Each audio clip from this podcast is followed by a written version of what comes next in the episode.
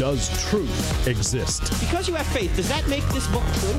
Does God exist? So when someone says there is no truth, if you apply the claim to itself, what should you say? Is that true? They don't think Christianity's true. They're talked out of it. You know why they're talked out of it? Because they've never been talked into it. Cross examining skeptical and atheistic views. Welcome to Cross Examine with Dr. Frank Turek. Have you ever had someone say that you're a one issue voter? That you're just pro life on the abortion issue, but you're not pro life on so many other issues like poverty, like health insurance, like racism, like climate change and capital punishment, and some other issues. That if you want to be pro life, you have to be pro life after people are born as well, not just when they become born, you give up on them. That's what you pro life people do. You're just pro life for the unborn, you're not pro life for anybody else. Is that really true? And are the issues equal morally? Are they morally equivalent is- issues? A friend of mine who happens to be a pastor sent me an article by Ron Sider. I don't know if you've heard of Ron Sider. Ron Sider is an evangelical, but he's more liberal politically. He's about 80 years old now. I think he teaches at Eastern College in Pennsylvania. Uh, he, uh, I don't know if Tony Campolo is still there. Still there. You may have heard the name Tony Campolo. Tony Campolo is a, uh, a brilliant speaker, but he's very left politically. Uh, he teaches there as well. Anyway, this article that Ron Sider wrote that a pastor friend of mine sent me was Does Abortion Trump Everything Else? Very good title, I think. Does Abortion Trump Everything Else? And I want to go through this article because when you read it, you go, you know, he's making a, some good points here. But I think when you get under the covers of this, you realize that things are not what they seem, that he's failing to make some distinctions. So let me just start out with his article. It's on his website. And again, his name is Ron Sider. If you look it up, does abortion trump everything else? You can read the entire article. It'll be very instructive to think through what he says and consider what he says. His last name is spelled S I D E R. And here's how he starts his article of August 17th. I believe abortion should be grieved, not celebrated, discouraged, not promoted. I was glad to see the recent statement of Democrats for Life urging the Democratic Party to be more welcoming of them. Decades ago, I wrote a book called Completely Pro Life. And I recently published an op ed in USA Today criticizing Joe Biden and the Democratic Party's current position on abortion. But does abortion trump, sorry, that is the shortest way to ask my question, does abortion trump all other issues? Some evangelicals and Catholics think so. I'm getting responses to blogs from them. And then Ron Sider goes on to say, I disagree, and here is why. Over the course of my life, I have had good Christian friends who said the overriding political issue is nuclear weapons or global poverty or marriage or abortion. I've always said I care about that issue. But what does the Bible say God cares about? When we ask that question, it quickly becomes clear that God cares about both the sanctity of human life and economic justice for all, especially the poor. God cares both about marriage and racial justice. God cares both about sexual integrity and peacemaking and care for creation. That is why the National Association of Evangelicals, the largest evangelical network in the United States, says in its official public policy document called For the Health of the Nation that, quote, faithful evangelical civic engagement and witness must champion a biblically balanced agenda. And it says this on page 12, according to Sider. And this official document goes on to illustrate what a biblically balanced agenda includes.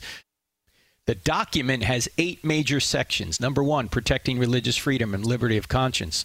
Number two, safeguarding the nature and sanctity of human life. Number three, strengthening marriage, families, and children. Number four, seeking justice and compassion for the poor and vulnerable. Number five, preserving human rights. Number six, pursuing racial justice and rec- reconciliation. Number seven, promoting just peace and restraining violence. And number eight, caring for God's creation. Now, this all sounds good, and I would agree that these are good priorities for a political party to pursue. But the devil here is in the details. And as I think, as uh, Dr. Sider goes on in his article, he fails to make several distinctions. Number one, and we'll go through this as we go. He fails to understand moral hierarchy. That's number one. Number two, he fails to understand the purpose of government, the primary purpose. Number three, he fails to understand ends and means distinctions. And number four, he fails to anticipate unintended consequences, or what we might say is the ripple effect. And finally, number five, he fails to read the Bible because here's the very next sentence in his article. This official evangelical document clearly says all these issues are important. It does not say one issue is more important than all the others. They are all crucially parts of a biblically balanced political agenda, unquote. Okay. Notice that his official document is not the Bible but a statement by an evangelical political group that has become more liberal in recent years. In fact, he doesn't even quote the Bible at all in this article. Not once. Now, you might give him some grace here and say, okay, he's trying to summarize a lot in a short period of time. It's just a column. He can't go into all the details. Okay, we'll let him go on that. But there's still a problem here. And the problem is he fails to understand a moral, moral hierarchy. Here, here's how he continues. He says this one wag unkindly suggested that some pro life people seem to care about the sanctity of human life only from conception to birth. But if one is truly pro life, one must care about the sanctity of human life from conception to natural death. There are many things that public policy shapes that uh, that kill persons created in the image of God. That includes global poverty, lack of health insurance, racism, smoking, climate change, and capital punishment. Okay, now he's going to go through each one of these, and we'll go through them with him and evaluate what he says according to the scriptures and according to good reason. But let's just point out one thing as we start this. I, I just want to ask you this question because he, he puts all these things together as if they're all equal in terms of priority. Here's my question Is failing to give money to a poor person just as bad as murdering a poor person? Is failing to give money to a poor person just as bad as murdering a poor person? I think common sense, and as we look here in the scriptures as well, tells us no, they're not the same. There's a moral hierarchy going on. If I fail to give a homeless person on the street $10, would that be just as bad as shooting him? Of course not. But that's what Dr. Siders seems to be saying here. He's saying that they're all equal. There's no priority here. Now, is a candidate that is against a government program allegedly to help the poor just as bad as a candidate being for a government program that funds the killing of the poor? Well, of course not. And that's actually what's going on in our country that there's a there's a, an entire party that wants to use taxpayer money to kill innocent people through abortion. And would Dr. Siders say that because uh, another candidate who is pro-life on the abortion issue, because he doesn't support a particular government program that's supposed to help the poor, that these are equivalent moral issues? That these are equivalent morally? These these positions are equivalent? No, of course they're not. But that's what this article seems to indicate. So his failure to understand that there is a moral hierarchy is the biggest problem, I think, in this article. That some moral actions are better or worse than others. This is called graded uh, absolutism. My um, mentor, Dr. Norman Geisler, has written books on this. In fact, his book, Christian Ethics, goes into this. Here's what he says the opening paragraph of a section on graded absolutism that there is a hierarchy of moral duties. He says, Not all moral laws are of equal weight. Jesus spoke of weightier matters of the law, Matthew 23 23, and the least of these, Matthew 5 19, and the greatest commandment, Matthew 22, 36. He told Pilate that, that Judas had committed the greater sin, John uh, 19, 11. He goes on and on and, and talks about the fact that there is a moral hierarchy out there. And when you think about this, the right to life is the right to all other rights. If you don't have life, you don't have anything.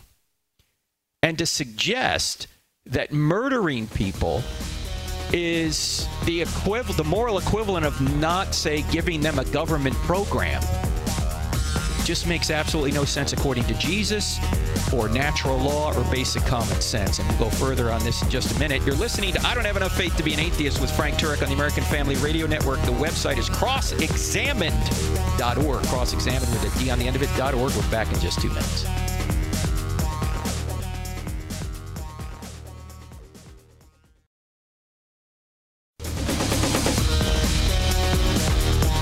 Abortion trump everything else? That's the question we're investigating today, especially when it comes to who you support politically, or what party you support, or what priorities you support. We're going through an article written by Ron Sider, an evangelical scholar uh, who uh, is a little bit left in his political viewpoint, and we're analyzing his article called Does Abortion Trump Everything Else? We are in election season now. We're within just a couple of months of the election, so these are the kind of issues that we're talking about here today. And uh, we were pointing out just before the break that uh, there is a hierarchy in the Bible and in moral common sense that some sins are worse than other sins, that some meritorious actions are better than other meritorious actions. In fact, Jesus said there's no greater love than to give your life for your friends. Okay, that's a greater moral action than, say, just helping somebody across the street, as we might say. In fact, in heaven, there will be different levels of reward for moral actions done here on earth, and there will be in hell different levels of punishment for different moral or immoral actions conducted here on earth. This just makes sense from a justice perspective, and it appears that Dr. Sider doesn't get that distinction. So we pointed out just before the break there's a moral hierarchy. The right to life is the right to all other rights. And, and to give you a, another example of graded absolutism, this, this is applied even during what we might say are moral dilemmas.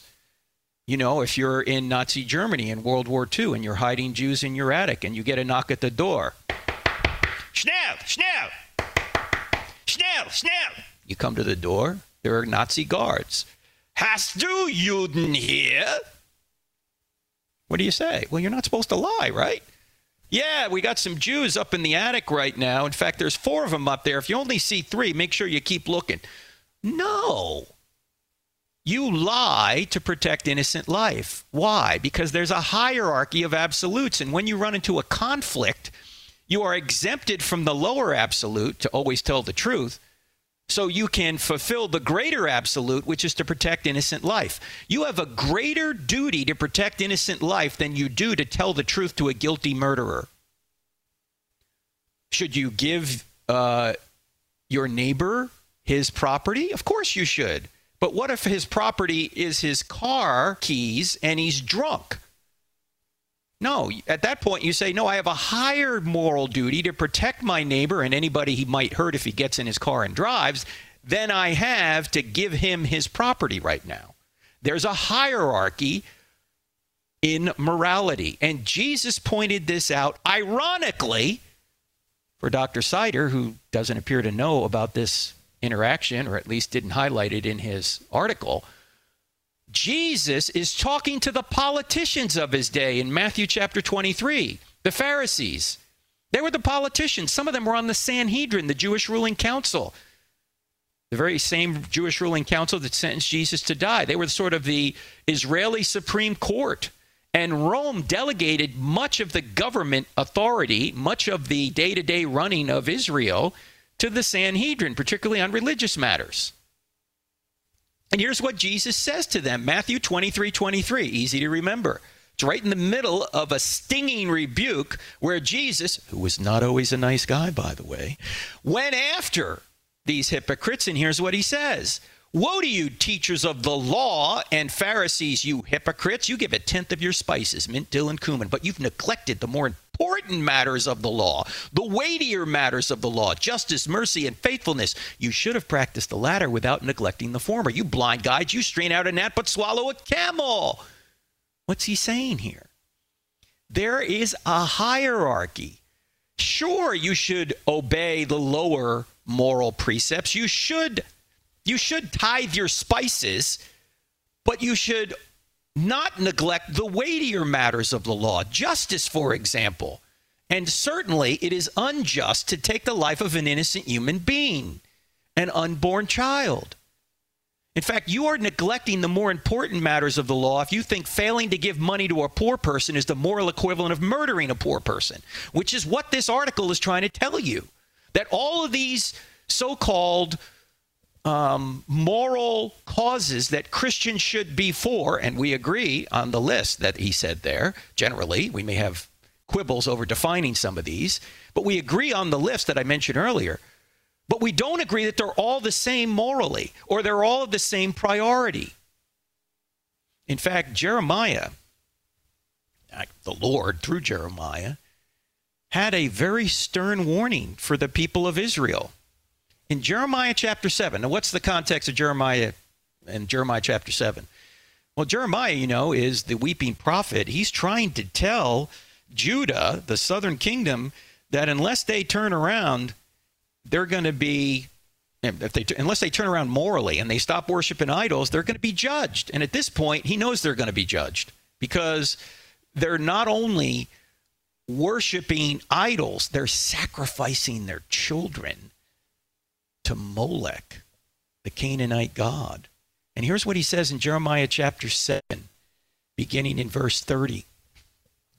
This is the warning the prophet has for the people of Judah.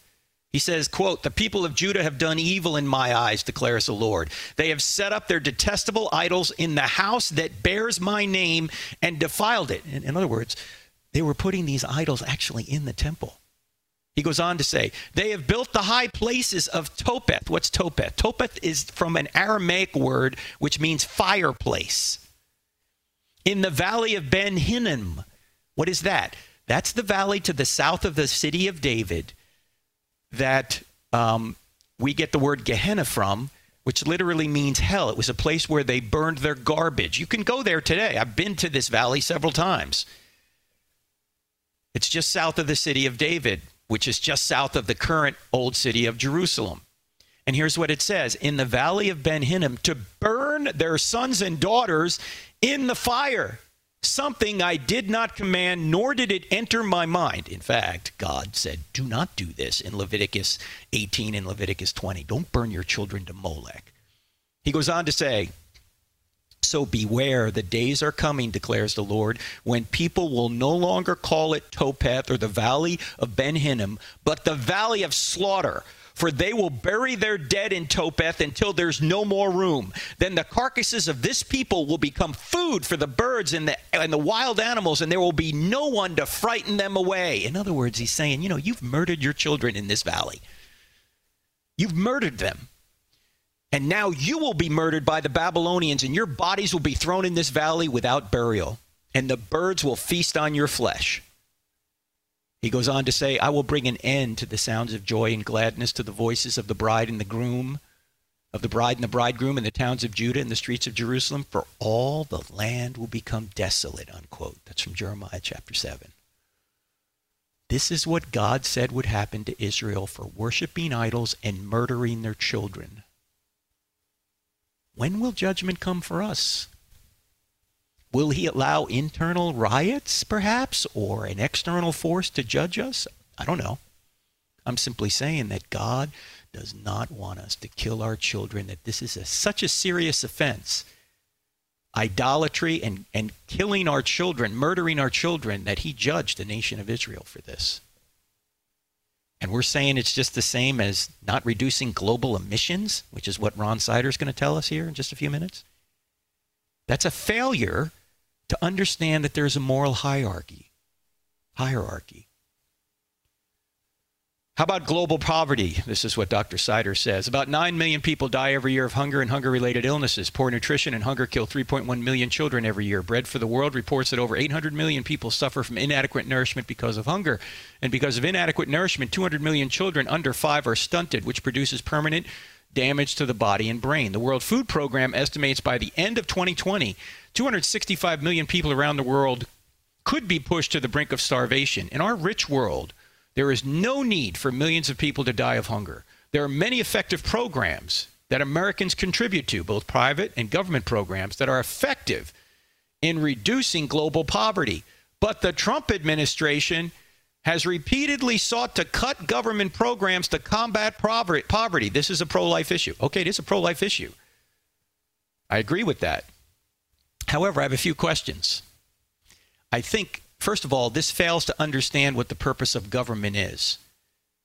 And let me ask this question he mentions global poverty. Is the president of the United States responsible for solving global global uh, poverty?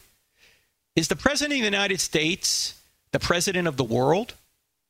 And if he if he was, or if he is, if you think he is, does he have unlimited resources to solve global problem? Easy for me to say. What am I, why can't I say global poverty today? does he have un- unlimited resources to solve global poverty? Or does he have to pick and choose among limited resources? Yeah, B. He does. Now, I think the government should do what it can to solve poverty. But global poverty is not something the President of the United States is responsible for. We may obviously try and alleviate that, but that's not his primary responsibility. His primary responsibility is to protect innocent people from being murdered. Sorry, but the Democrats are not only failing to protect the unborn from murder, they want to pay for it. Look, I'm just telling you the truth here. You can do what you want with this information, but that's what's going on.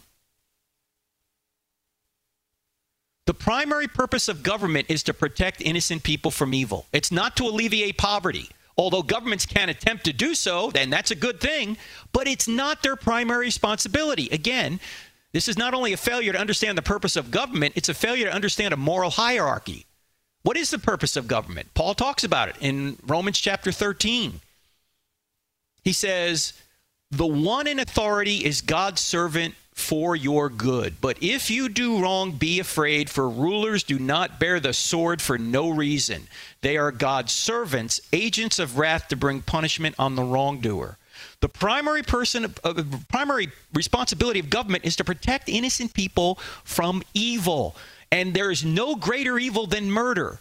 The right to life is the right to all other rights. If you're going to kill people, the government needs to step in and stop you from doing that. And it's a double tragedy when the government itself is doing it. It's killing innocent people by funding it, which is what the government does, or the Democrat Party wants to do through abortion. So it's a failure to understand a moral hierarchy. It's a failure to understand the purpose of government. It's also a failure to understand the difference between ends and means. And let me just be as charitable as I can to both sides in our political debate. I honestly think that both parties want to help the poor. They just have different means of getting there. They agree on the ends, they disagree on the means. Now, we don't want to disagree over the ends. We all want to help the poor because that's what God would want us to do, although it's not the primary role of government. But we can disagree on the means. We can look at what works and what doesn't work, and that's what we're going to talk about right after the break. You're listening to I Don't Have Enough Faith to Be an Atheist with Frank Turek on the American Family Radio Network. Our website's crossexamined.org. We're back in two minutes.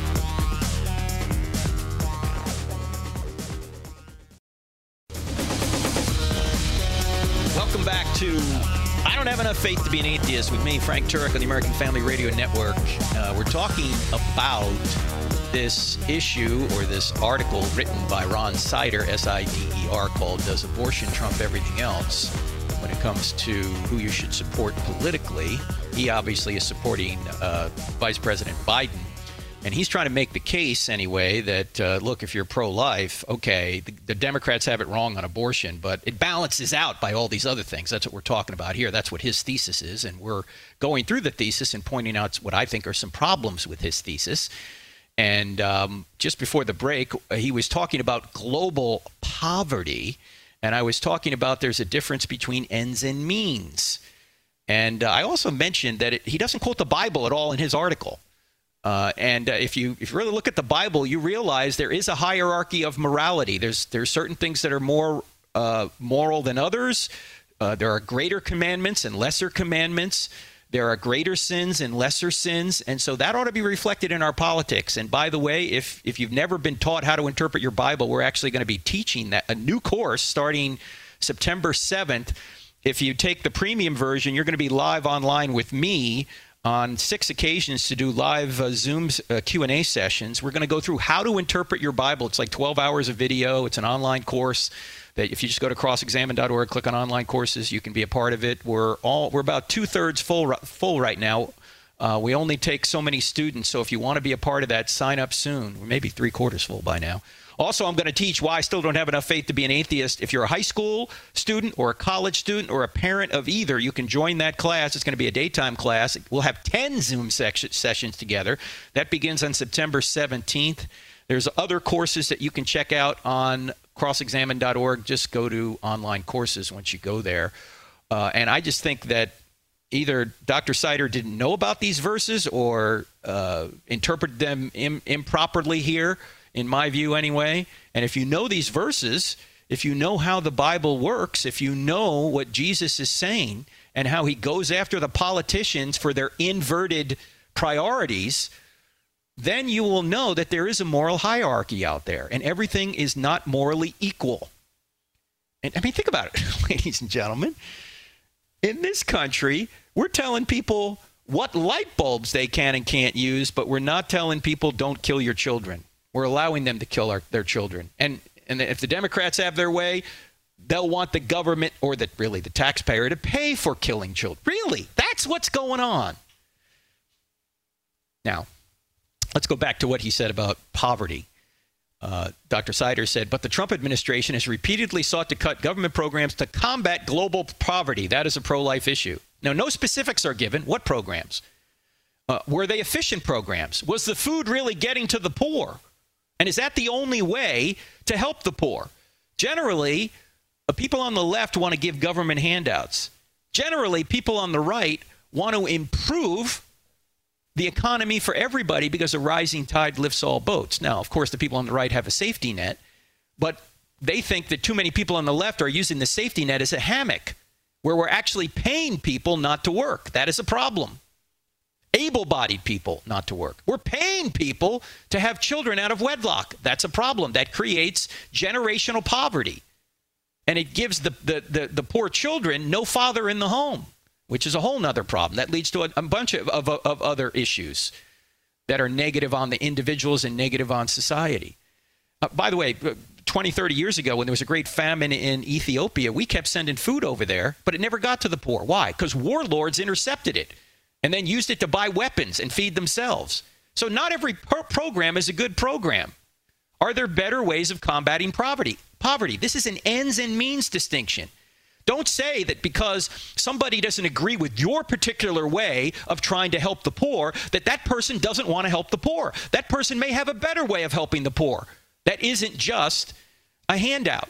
In fact, Marvin Olasky actually interviewed Dr. Sider uh, last year. Marvin Olasky wrote a, a, book called The Tragedy of American Compassion, where he basically says, hey, look, if you just give people handouts, that creates a problem. And actually, in this article or in this interview, Dr. Sider agrees with him. He says, well, I think you talk about that in your Tragedy of American Compassion book, and I think you're half right about that. You know, the side that you just talked about is really important. He, he, he Dr. Olasky had just pointed out, you know, it, it, private charity is a better way uh, of doing this rather than just giving handouts. And here's what Sider says. And I think it's better for private programs helping poor people to require work, some kind of contribution. It's better for their dignity and it's better for their own sense of not falling into dependency, unquote. So Dr. Sider actually agrees with what I just said, but you wouldn't think it by the article he just wrote. Because he seems to say that if you don't agree with his way of combating poverty, and he's not specific here, other than saying it's a government program, that somehow you're not trying to combat poverty. No, you are. And I think you are neglecting the more important matters of the law if you think that if a candidate disagrees with your government program to supposedly help the poor, he's just as bad as a candidate who wants the government to pay to pay to murder a million poor babies this year or a million babies this year. That's the problem. I don't think he's seen. He has a blind spot here. Then he goes on to health care. Here's what he says. The U.S. is the only industrialized nation that does not guarantee health coverage to everyone. That's false, by the way. Everyone has health care. You can go to any emergency room and not be denied. It's the law. Now, it's true, not everyone has health insurance, and he goes on to say that. Studies have shown that people without health insurance are less likely to visit a doctor, more likely to have poor health, and to die younger than persons with health insurance. He's probably right about that. But the Trump administration has tried repeatedly to abolish the Affordable Care Act, which provided health insurance to about 20 million more Americans without offering a different program to provide health insurance to everyone. Uh, this is a pro life issue. Now, first of all, again, everybody has health care. Not everybody has health insurance. When Obamacare came in, I'm self employed. Do you know what happened to my health insurance premium? My health insurance premium for my wife and I was $1,200 a month. When Obamacare came in, it went to $2,400 a month. And one of the reasons it did that, because every plan was required to carry maternity coverage. Maternity coverage. We're 58 years old. We don't need maternity coverage. But no, when you get the government involved, things become inefficient. We couldn't afford that. We're now with Christian Healthcare Ministries. We pay like $350 a month, and we pay for everything up to $500. You might want to check them out, by the way. We don't have traditional health insurance anymore because when you get the government involved, a lot more people can't afford it rather than can afford it. Now, this is a complicated issue. I don't want to make light of the fact that I've got it figured out. I don't. But I will say this as Ben Shapiro has pointed out, he's made the point there are three elements of health care, and you, you can't have all three. You might be able to get two of the three, but not all three. What are the three elements? High quality, reasonable cost, universal coverage. You can't have all three of those. You're not going to have high quality, reasonable or low cost, and universal coverage. If it, you got to sacrifice one of those. And here's another problem that I think is is unseen. What is unseen is that there's a ripple effect that Dr. Sider fails to understand, it seems. That if you try and give universal coverage, for example, and you cover all pre existing conditions and all, the price goes up. It has to go up. And if the price goes up, fewer people can afford it. So there's a. it's a complicated issue and he makes it seem like it's just easy. Liberals seem to think that if you just pass a law for something to be so, it will be so. That the realities of life, natural law and human nature, will just all change because someone passes a law in Washington. If you want better health care at a lower cost, you got to reduce government involvement. Think about the things that cost the most in society health care, housing, and education. Why do they cost so much? Because the government is dramatically involved. The government's involved with regulations far too much in healthcare, housing, and education. You take choice away, price goes up, inefficiencies go up. You introduce competition, it gets better for everyone. And if you kill the golden goose of the U.S. healthcare system, everyone across the world is going to suffer. Why? Because most of the innovations are done for here. Why? Because there's a profit motive. But those innovations are then adopted by, by countries that, that don't have a profit motive. And so it our system feeds the health of other systems. Without a, a for profit system, we are going to reduce the number of innovations that we have and therefore reduce the quality of education. We are literally the golden goose of healthcare around the world. You rarely hear anybody going to Canada to get a sophisticated operation or Britain. Where do they come? They come here. Then Dr. Sider goes through uh, another healthcare program that he says that we cut. I don't have time to get into it, but he also says that's a pro-life issue. In fact, it's it's a foreign program. It's the uh, George W. Bush's emergency plan for AIDS relief. And uh, Secretary of State Pompeo, happens to be a Christian, by the way, announced that the program had saved the lives of more than 17 million people around the world, but Bush wanted to cut it.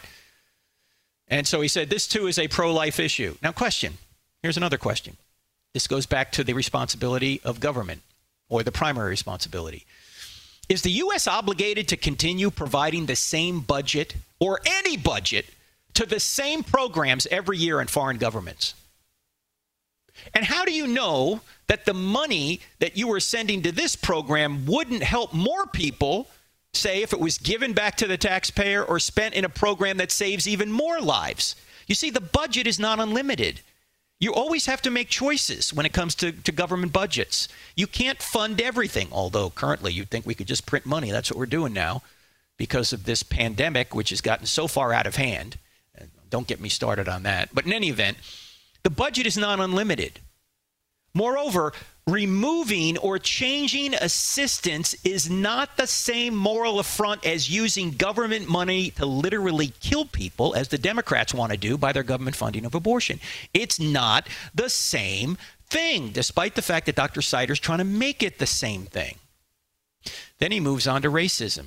He says, for centuries, American racism has killed persons created in God's image. Slavery not only dehumanized, but also killed many African Americans.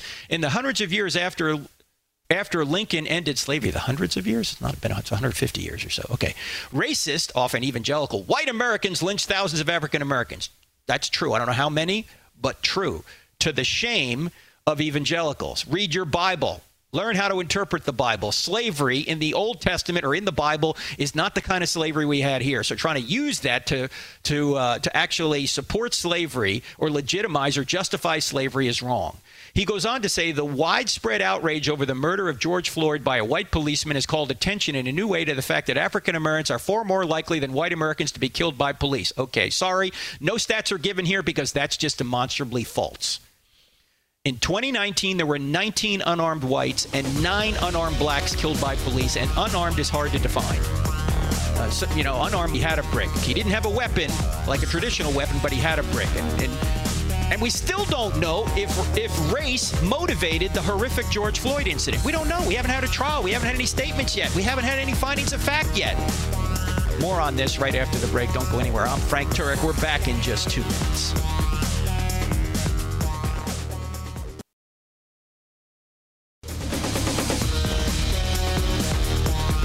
Talking about does abortion trump everything else? An article by Ron Sider on S-I-D-E-R on his blog. You can go check it out because we're going through it and considering it and critiquing it. And we were just before the break talking about the issue of racism that he brought up, and he, he doesn't give any stats that uh, black men are killed at a higher rate by cops than uh, white men are, because actually the stats as of 2019 are reversed. You have 19 versus 9. Now, there's a difference in population, but these are very small numbers anyway.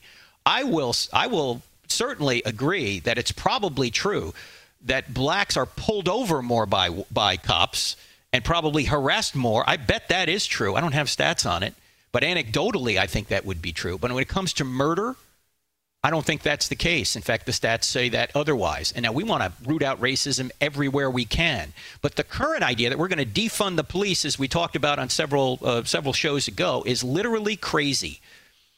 You do not shut down all police because you find a few who are bad, just like you do not shut down all doctors because you find a few that commit malpractice. That's crazy.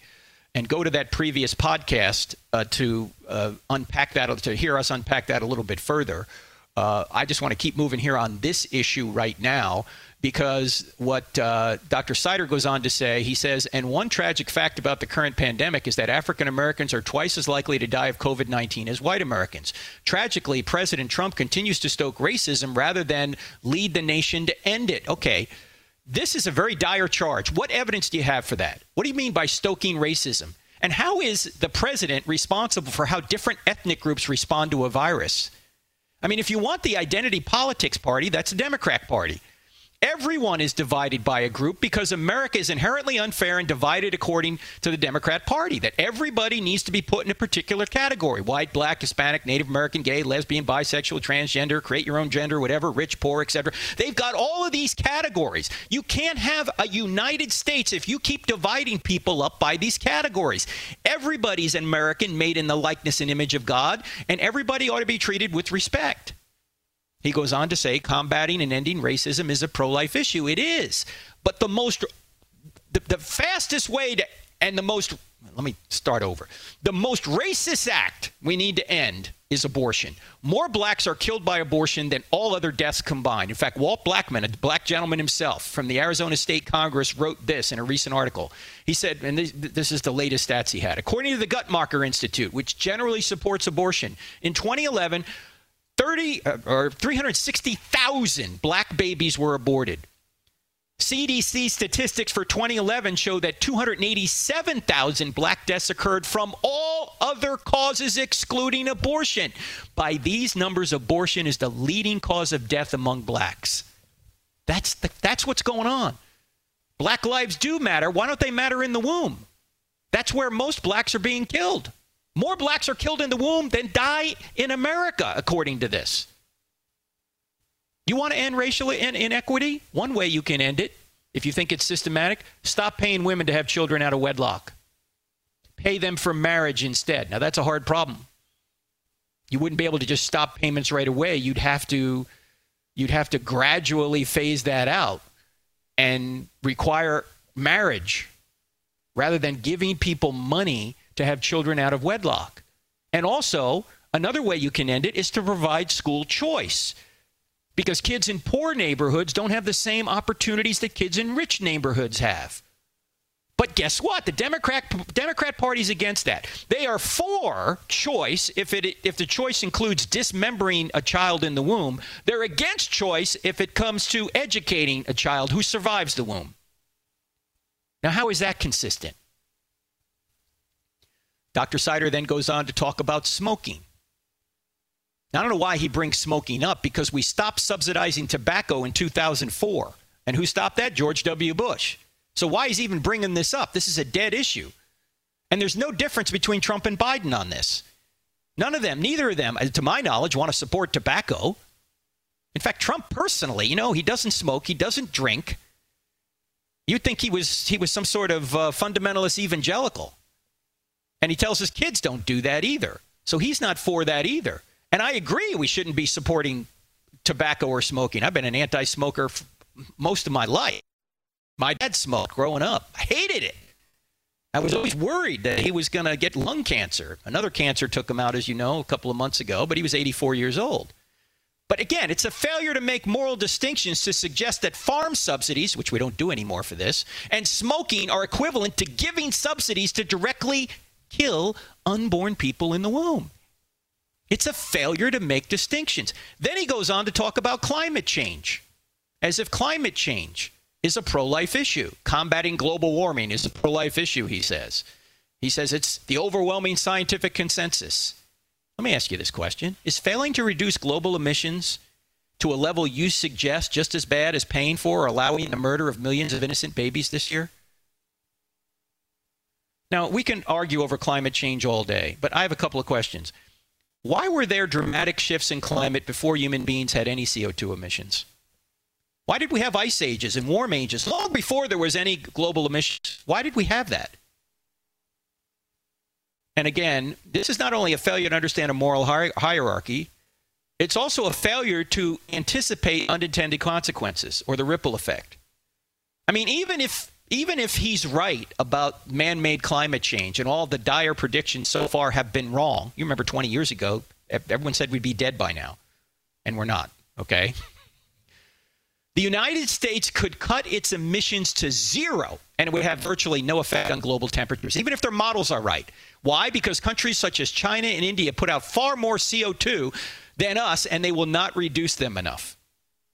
I had a, I have a, a, a, friend actually. He's he's related. He's married to my wife's cousin out there in Geneva, Switzerland. We were out there about ten years ago, and we were talking about climate change. He works for the UN. He says, Frank, what do you think about climate change? Don't you think we ought to reduce global emissions? The U.S. ought to do it. I said, look, even if they're right about this, the United States could reduce its global emissions to zero, and and it wouldn't have hardly any effect because China, India, other developing countries just keep polluting. And he said, you know what? You're right. That's the fact. Moreover, what is often forgotten is that those emissions are the product of productivity and jobs, including food, healthcare, manufacturing, housing, they probably save far more lives than any reduction in global temperatures would. In other words, shutting down CO2 emissions will probably kill more people than allowing them to continue. The same, the same thing happened with DDT. You remember what DDT was, was which was a, a, um, a pesticide decide, that, that would kill mosquitoes. And we banned it because we thought it might also cause cancer. Well, as soon as we banned it, what happened? we couldn't reduce the number of mosquitoes, and more people died from malaria than would ever die from, from cancer. Look, there are very few perfect solutions in society. There are, there, quite frequently, there are trade offs. You're, you're not understanding that there are unintended consequences. And if you stop one thing, it ripples forward to start another thing. Or if you start one thing, it ripples forward to end another thing. Uh, uh, the COVID lockdown is a prime example. No matter what you do, there are unintended consequences. Sometimes the cure is worse than the disease. You have suicides up. You have, uh, obviously, people have lost their businesses, their livelihood, their ability to to meet with others and, and you know they're depressed and they're they're sick and they're stressed. And Walmart can stay open, but the mom and pop shop can't. There are unintended consequences. Maybe they're intended. Everything is connected. So, in my opinion, this article exhibits very poor systematic thinking by Dr. Sider. He doesn't not only he not only doesn't understand there's a moral hierarchy, he doesn't understand, it seems, that if you try and change one thing, it affects something else down the road, which might be worse than what you're trying to fix. The cure might be worse than the disease. Then, of course, he talks about capital punishment. Of course, there's a big difference between killing a guilty murderer and an innocent baby, but he doesn't seem to make that distinction. He ignores the fact that capital punishment is supported in the Old Testament and even the New Testament. Jesus affirmed capital punishment when Pilate said, Don't you know I have the authority to kill you? And Jesus said, Yeah, you do, but you get that authority from above. And he goes on. He tries to, I don't have time to read the whole thing. We're running out of time here. You can read it on your own. But he tries to say that, let's suppose that Donald Trump wins in September. Well, first of all, let me commend Dr. Uh, Sider for pointing out that Joe Biden is wrong on the abortion issue. He agrees with that. But he goes on to say this. But suppose that Donald Trump wins November 11th. He points one or two more pro life justices on the Supreme Court. They overturn Roe v. Wade. Would that end abortion in America? Not a chance. 70, 79% of Americans of Americans want abortion to be legal and will vote to make that happen in their states. Well, he's right. Some states will keep it legal, but others won't. You know, like Mississippi probably won't keep it legal. South Dakota probably won't keep it legal, except for certain circumstances. So we'll still save thousands of lives. And then he goes on to say um, that basically that means that the basis of the most realistic projection of what Trump's reelection would mean on abortion, that not a lot would substantially change. Yeah, unless you define saving thousands of lives each year not substantial. Yeah, you, you wouldn't rule it out completely. Overturning Roe v. Wade does not make abortion illegal across the country. Just send it back to the states. That's true. But some states will restrict it, as Sider admits, and saving some lives is better than saving none. Let me sum all this up this way does abortion trump everything else? Well, let's change the title to reflect reality a little bit. Does murder trump everything else? The answer is yes. So, being pro life on abortion doesn't necessarily mean you're a good candidate, but being pro abortion necessarily means you're a bad candidate. Being pro life on abortion doesn't necessarily qualify you morally to be president, but being pro abortion necessarily disqualifies you morally to be president. I mean, you could be pro life and be a knucklehead on many issues, okay? That doesn't mean you're going to be a good president. But being pro abortion, in my view, disqualifies you because you are neglecting the weightier matters of the law. Now, we'll look at party platforms in a later program. We'll have Dr. Michael Brown, who wrote a new book on this. On let me say this. Let me echo what my uh, friend Charlie Kirk said. He said, when you're electing somebody, you're not merely electing a person, you're electing a worldview. Are you willing to say that I'm okay with a million babies dead per year because I don't like President Trump's tone? Is that what you're saying? I don't think that's going to fly in front of Jesus, ladies and gentlemen. I'm Frank Turek. Talk to you next week. God bless. The views and opinions expressed in this broadcast may not necessarily reflect those of the American Family Association or American Family Radio.